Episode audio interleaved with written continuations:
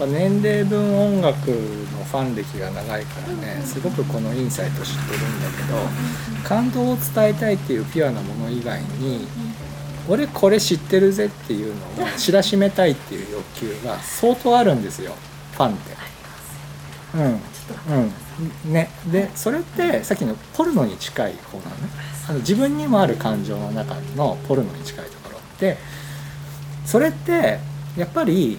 なんていうのさっきのは恥じらいの話じゃないんですけど、うん、共有してみんなでくんずほぐれつするようなことじゃないなって思うんだけどなぜかすごく便利にしてそれ書いていいよっていう状態にしておくとそういう感情でやってしまうんだよね。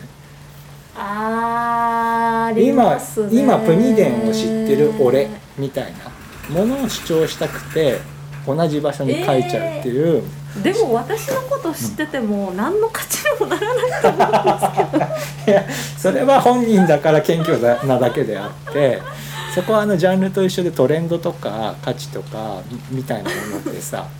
アンコントローラブルなもので生まれるからね。だって。えだって私多分バーに例えばバーに行って隣の人に「プニプニ電気って知ってる?」みたいな「最近来てんだよ」とか言われたらこいつ何言ってんだって思ってしまう。名前の時点でかなり防御はされて。んだけどそういうことじゃなくて。いやでもさどんだけなんか俺も自分で物作ったりもうすそれこそセルフプロデュースの話ったら相当分かりづらくするブランディングしてる人間だけれどもプニプニ電気って名前だろうがうん。僕みたいなかなりニッチな見え方するやり方しようがやっぱどこか僕らのことをいいって思ってることを見せたいすごいシュプリームのロゴのような機能を僕らも持つことがあって。うんでその言葉ってさでもメガヘルツさんはかっこいいから言いたくなる気持ちわかるけど。逆逆もしかりです。だか。らプニプニ電気にもすでに そういうそういうものを帯びていて。いなんか価値あるのか？やだって俺だって言いたいもん。プニデンかっこいいよって言ってる俺かっこいいっていう気持ちあるもん少なからず。うん。だからあでも逆はあるな。私もメガヘルツ知ってる？って言いたでしょ？言いたい。気持ちあるでしょ、う当然そういうところを僕らもね。くすぐってるし僕らの中にもあるしただその感情って僕の性善説の中でもポルノの枠なのね、うん、でただそれはポルノだから汚いものなんじゃなくて僕の中にもある純粋なピュアな衝動なの。だからこそさっき言った見せ方が恥ずかしいのかとかポルノを公共の場にどのぐらい出すのかっていうとそこはコントロールした方がいい。だからコメント欄ってそういうものの発露になりやすいんだよね。便所の落書き的に。うんうん。あ本当そうですよね。便所の落書きだしそれさ他人が聞いてもさ嬉しくないじゃん。その、これ持ってる俺かっこいいだろって言ってる気持ちで書いてる「フリーデンいいよ」っていうコメントって、うん、あんまり嬉しくないというかどうした？ってなる。どうした？なるけど、その言いたいっていう気持ちはすげえわかるよっていう共感はあるうん。のあるんだけどそのその人のその行動によって僕らがモチベートされることってないんだよね。なんかむしろこうなんか若い時の自分とか思い出して「うわ」っていう気持ちが「あー」みたいな「あー恥ずかしい」みたいな。ちょっと恥ずかしいんだよねって、うん。ただやっぱりそのさっきの若い頃って言い方するとその誰よりも早く知ってるとかみんなの持ってないものを持ってるとかっていうその小さいコミュニティの中での自慢合戦みたいなものって生態系の中にあるからそういうエネルギーってすごく強かったからあるんだよねまだまだ。あるあるある。ああるある。でもなんか我慢するようになりましたよね。なるなる。なんかそのうちね。あのなぜなら自分が持ってるものを自慢したところでいい思いをすることはない。ない。そうなんだよね。だからこう出しっぱなしになるものになっちゃうんですよ。そうあの隠しといた方がそうそうそうそうそうあの大事なものは。っていう。だからさっきの言い方だとメガヘルツってうん なんかこうやって公言することじゃないんだけど、はい。僕だけが知ってるっていうのを全員に持っててほしいんだよね。うんだからもうなんかある程度の数僕知ってるんだけどそういうずっとお付き合いいただいてる方々がみんな私だけが知ってるって思ってるのを僕は知ってる、うん、ただみんなはそれなんで知ってくれないのって気持ちを持ちながら俺だけが知ってるって思ってくれるだからそれがさっき言った行列しない名店の作り方のプロデュースみたいな。あとその俺こんなの持ってるんだぜって勧めなくても、私だって話しかけられたことありますね あのメガヘルツの東和重工の T シャツ着て歩いてたら自転車に乗ってたお兄さんがキーッて止まって「すいません」みたいな。それってどこで買えるんですかって聞かれて めっちゃ早口で。あのメガヘルツさんあのメガヘルツってこれで調べたらネットで調べたらあの通販サイト出てきますからとかって「あマジですか？すいませんありがとうございます」とか言ってさーってさって言ったけどあの多分見せなくてもあの着てたり普通に使ってたり着てたり聞いてたりしたら勝手に調べるし。音楽だったら今シャザムとかあるしなんか多分そういうの風に伝わると思いますよ。だからそのなんていうかなその適性のある人ってさその一定の周波数でアンテナを張ってるからさ街中で通り過ぎた分電の東和重工っていう信号に街のあらゆる情報の中からそこにビビビビってこう見つけるわけで。だから別にこっちからなんだろう膨大な電波を使って発信する必要はなくって、うんうん、それこそオーガニックな、うん、ななんつうか共振だよね。うんうん、で至る所で生まれるからだから今の人間のような一例を俺は100人いたら100通りのパターンで聞いてるんだよね、こっちは。ああやっぱそうだったって、なんかなんか偶然出会った人がファンで一緒でその話で盛り上がって友達になっちゃったって話だったりとか全く知らない。間柄の全く異業種の人たちがある時に俺の話になって「なんで知ってるの?」ってなるとかやっぱまさ私もそうでしょうね。あのラジラジオで。吉田さんがそうそう吉田さんがそうで、うん、本当にあれ打ち合わせでも、うん、あのメガメチクロさんの名前出してなくて、うん、あのなんかまあそのプニプニネキの名前の由来みたいになった時に、あのあの二平先生の漫画が好きで、うん、あのデデザインプロダクトのデザイナーをされているメチクロさんっていう方がって言った瞬間に、うん、吉尾さんが「え？っ!」ってなっててリアルに。なんで？みたいな、本番中になんか放送事故を起こしか、もうあまりにもびっくりして「えメチクロさん？え？っ!」ってなって「やっ!」みたいな本当にびっくりします、ね、そうそうそう。だからなんかさ、うん、そういうのってがオーガニックじゃん。うんオーガニックですね。ねその同人同人活動だとしても、うん、同人との出会いでそんなにいい出会いってないじゃない、たまにありますけど たまにありますけど、うん、そうそう。なんかそこはあの意識してないと俺絶対言わなくって、やっぱプロデュースし続けてるんだよね、うん、うん、だからそこはぐっと我慢するようなシチュエーション、シチュエーションがすごく多いんだけど、だからなんかプニデンのセルフプロデュースにもやっぱ細かいところ微細なところにもそういうのすごく感じるっていうかさっきのコメントオフの話もそうだし、だからなんかなんていうんですかね音楽で言うとなんかイコライザーいじってるみたいなミックスする時にそのだから例えばそのポポルノ組、うん、ポルノ組って言っちゃダメだ、うん、課長課長課長の人たちって今一番来てる味これみたいな。のだこの味でいきましょうみたいな。だからいやそこ周波数パツパツですみたいな、はい。はい、その音域めちゃくちゃかぶってます。って言ったら、はい、ええー、もっと音量をゴンゴン上げていくんじゃってやるしかないけどうーんあここ空いてるなとか。この周波数よくない？みたいな。この帯域で流すのあこの曲でこの周波数な上げなんだって思うと聞こえちゃう人は聞こえちゃうからみたいな感じでイコライザーで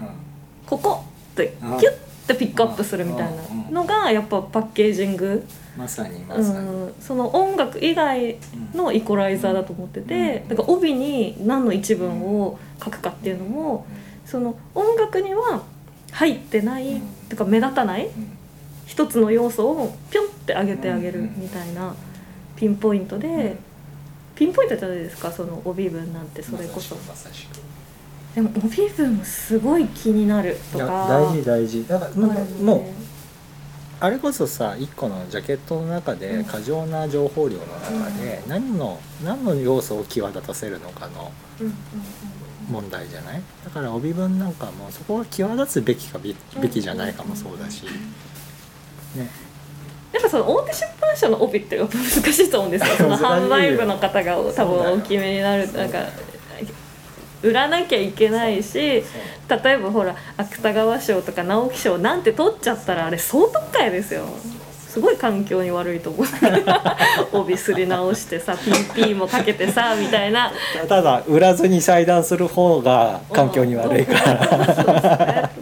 帯だけ帯だけ変えてとかってなんじゃとか思うんですけどなんかなんですかね。本って面白くて本本体とカバー？でさらに帯じゃないですか。そうなの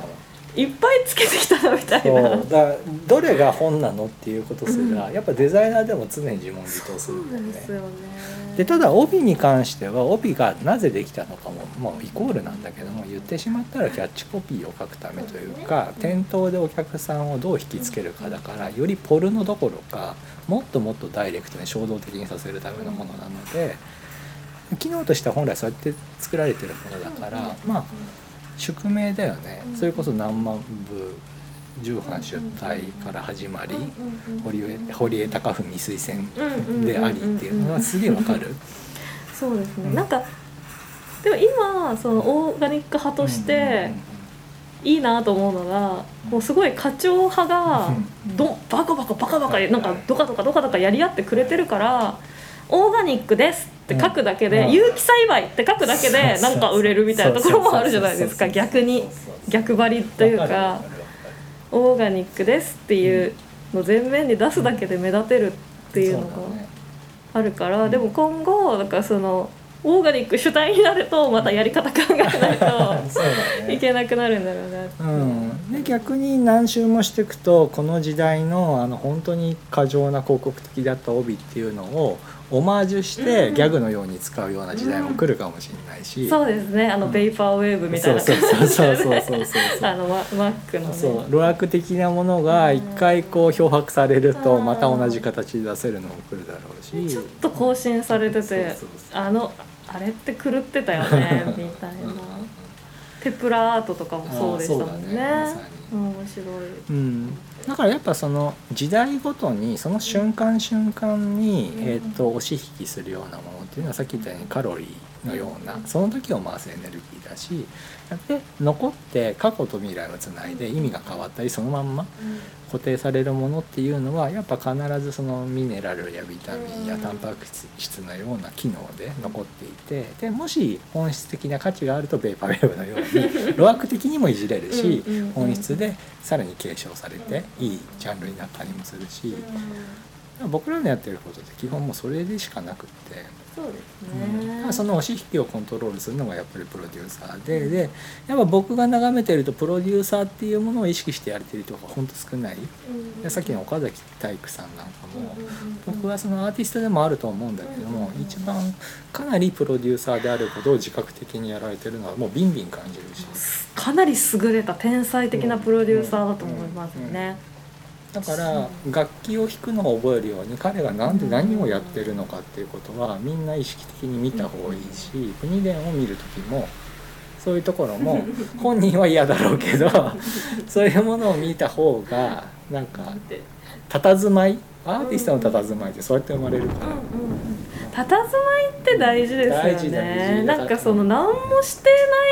ないのにそなんか何もしてないというかなんかしてるわけじゃない時に出てるものが良いものだといいですよね。ちょっと待って戻ってつながったさっきのさ、うん旅行先で印象に残った人や、うんうんうんカラオケ屋でハイボールで文庫本読んでる女性とかも、うんいわば佇まいじゃん。佇まいですね。でアーティストももう目に見えて伝えてるもの以外の佇まいってやっぱ必ずあって、うんそこが多分どれだけ意識的にセルフプロデュースできてるのかが一番出る場所。でうん結構意図と外れうん、ると思うんですよ。うん。だって曲作ってる時しか音楽のことそうだね。そ そんなことないですけどなんかやってないけどそれ以外のところで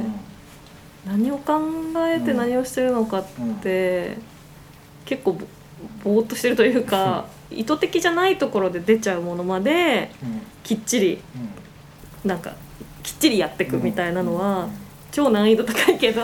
高い。あ高いけどね。うん。うんと僕興味あるのですごく観察するんだけど、うん。どういうところに出るかっていうと選んで出したものじゃなくって、あの選ばないで外したものに現れるんだよね、うんうんうんうん。それ佇まいとか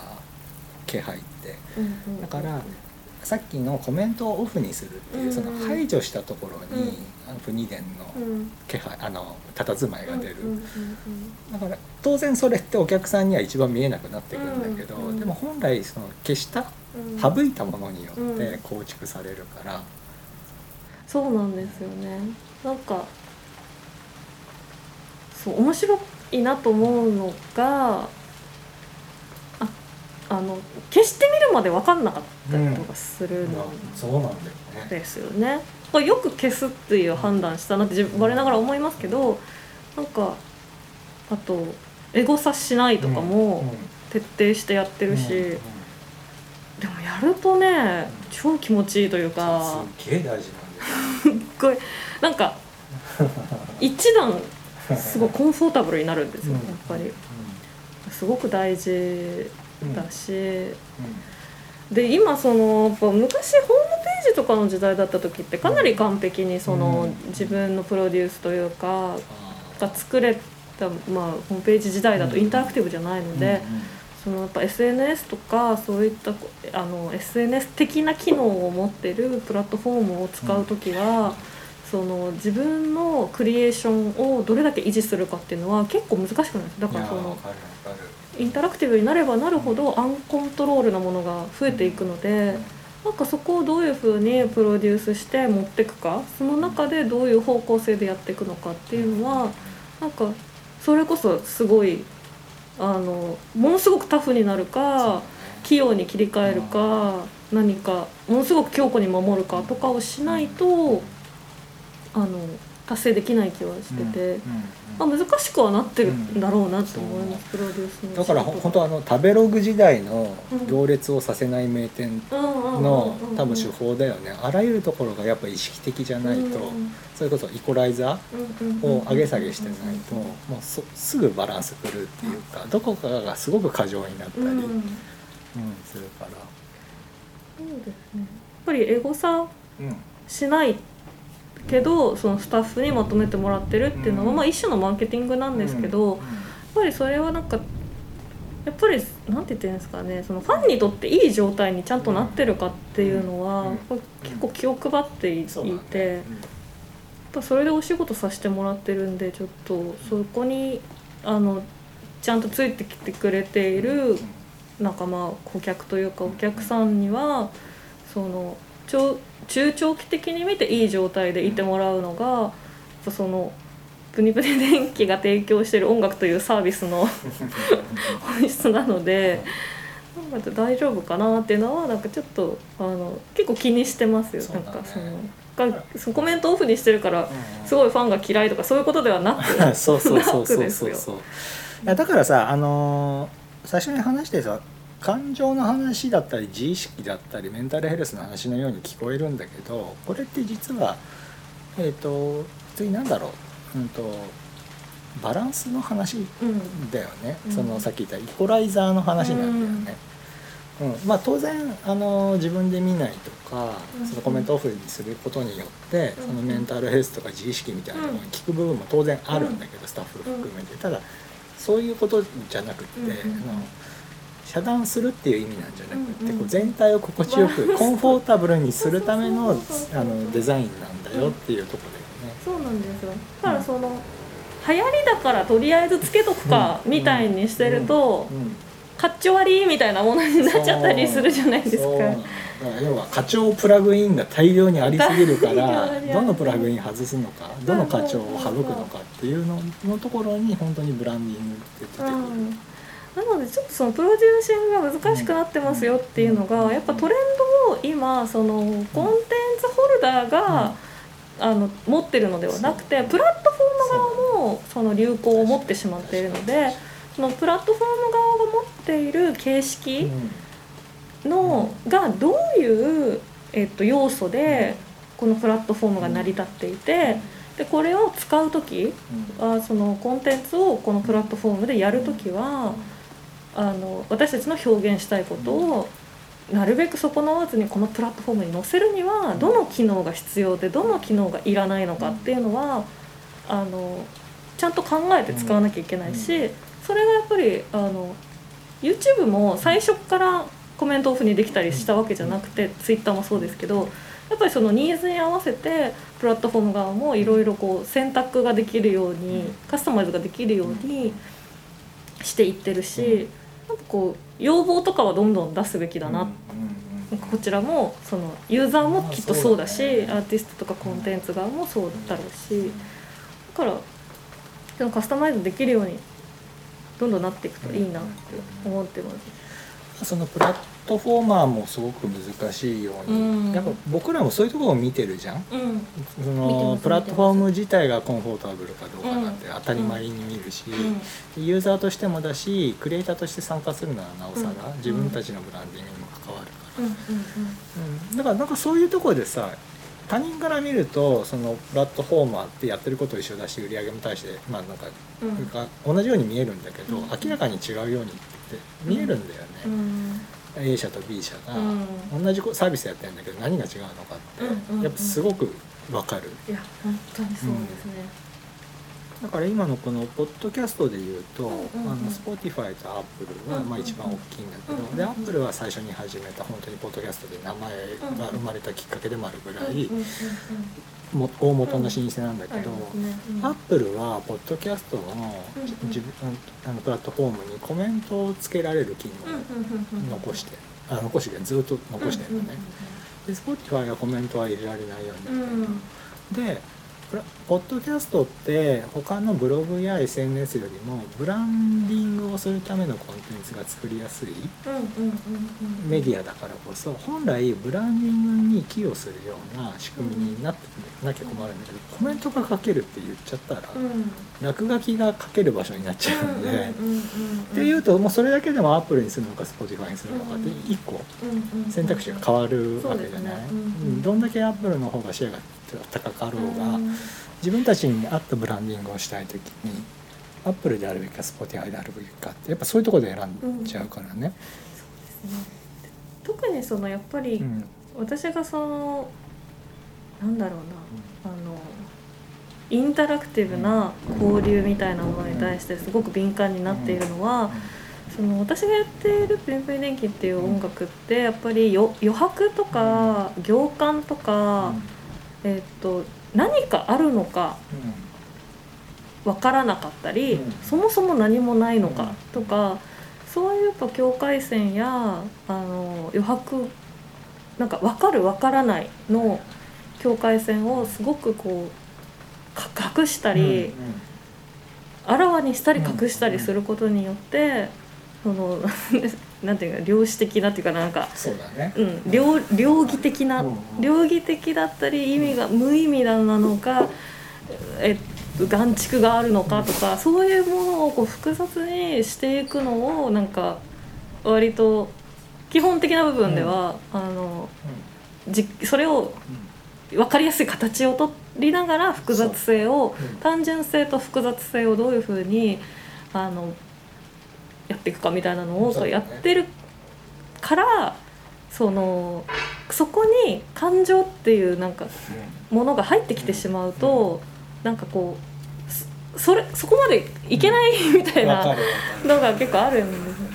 だから合ってないってだけなんですよ、うん。単純に。そのだってアンセムじゃないし、うん。作ってるのって思って。そうそう。なんかそれが何のレペゼンでもないし、うんうん。みたいな。うん。何の何でもないから みたいな。だから俺にはねすげえ分かりやすく感じたんだよね、そのプニプニ電気のスタンスっていうのが、なんかすぐ分かった、その、えっと、分かりやすさと分かりにくさとか、あと本来つあの、まあ、歌詞も含めてどどこどこにフォーカスするのかさせないのかとかっていうのを楽しむもの。で、うんただ形としてはポップミュージックの装いをまとってるっていう。でそのってことはさっき言ったその行列しすぎない名店みたいな コントロールがなきゃ成立しないんで、うんやっぱそういうとこ注目してるし、うんそういうセンスがすげえいいからこう聞いたりファンであることに心地がいい。うん。ので多分今、えっと、ファンでいたり聞いてる人の多くは明文化してないかもしれないけど、そういう心地よさを感じてるはずで。うんで別になんか差別化図ってやってるものでもないじゃない。うんないです、うん。マーケティングがない。だからさっきのあの感情の話に戻すとあのさ戦戦争の兵士が一番分かりやすいんだけどさ、感情を持ち込みすぎると意思決定ができなくて死んじゃうのが兵士じゃない、うんだから人を殺すっていうことにすらもう感情を消す訓練をするじゃない？そうしないとミッションがコンプリートできないから、うんうんそれと一緒で、まあ、スポーツ選手もそうなんだけど、うんうん試合中に感情の起伏がありすぎると、うんうんパフォーマンスは落ちるじゃない、うんみたいな形でやっぱこう自分の中に入り込んで意思決定をするとか、あと内省して考えるみたいなことをする時にやっぱ感情が一番最初に大きく出てしまうと自分のパフォーマンスを落とすことになるんだよね。そうなんですよね。うん、だから多分プニプニ電気の作品自体にも感情の方から入り口を用意しすぎてないのはうんうん。やっぱ正しくって、うんうん。やっぱお客さんの中にゆっくり染み込んだり、うんゆっくり考えたりする余白があるからいろんな感想を持つことができる。うんうん。まあすごいやっぱ感情と、やっぱ身体との付き合い方っていうのは非常に難しくて、その感情をコントロールするニアイコール身体をコントロールするっていうことにもなり得るんですよね。だか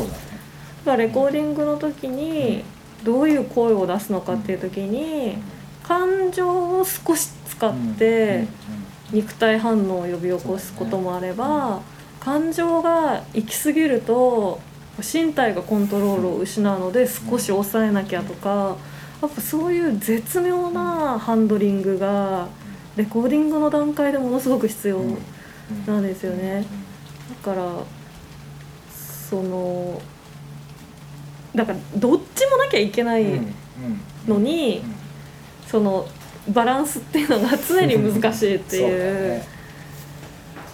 あのボクサーなんかもさ闘争本能相手を殺したいと思うような怒りがあるほどきっとパワーって出るんだろうけれども、そういう形だけで挑んでしまうと勝てないとか突っ込みすぎちゃうんだよね。そう冷静にとか、うんポーカーの話とかもそうだしーカーが一番それを学ぶのにいい毎回ポーカーかトロピコで最初からポーカーをやればいいみたいな話に落ち着いちゃうんですけど。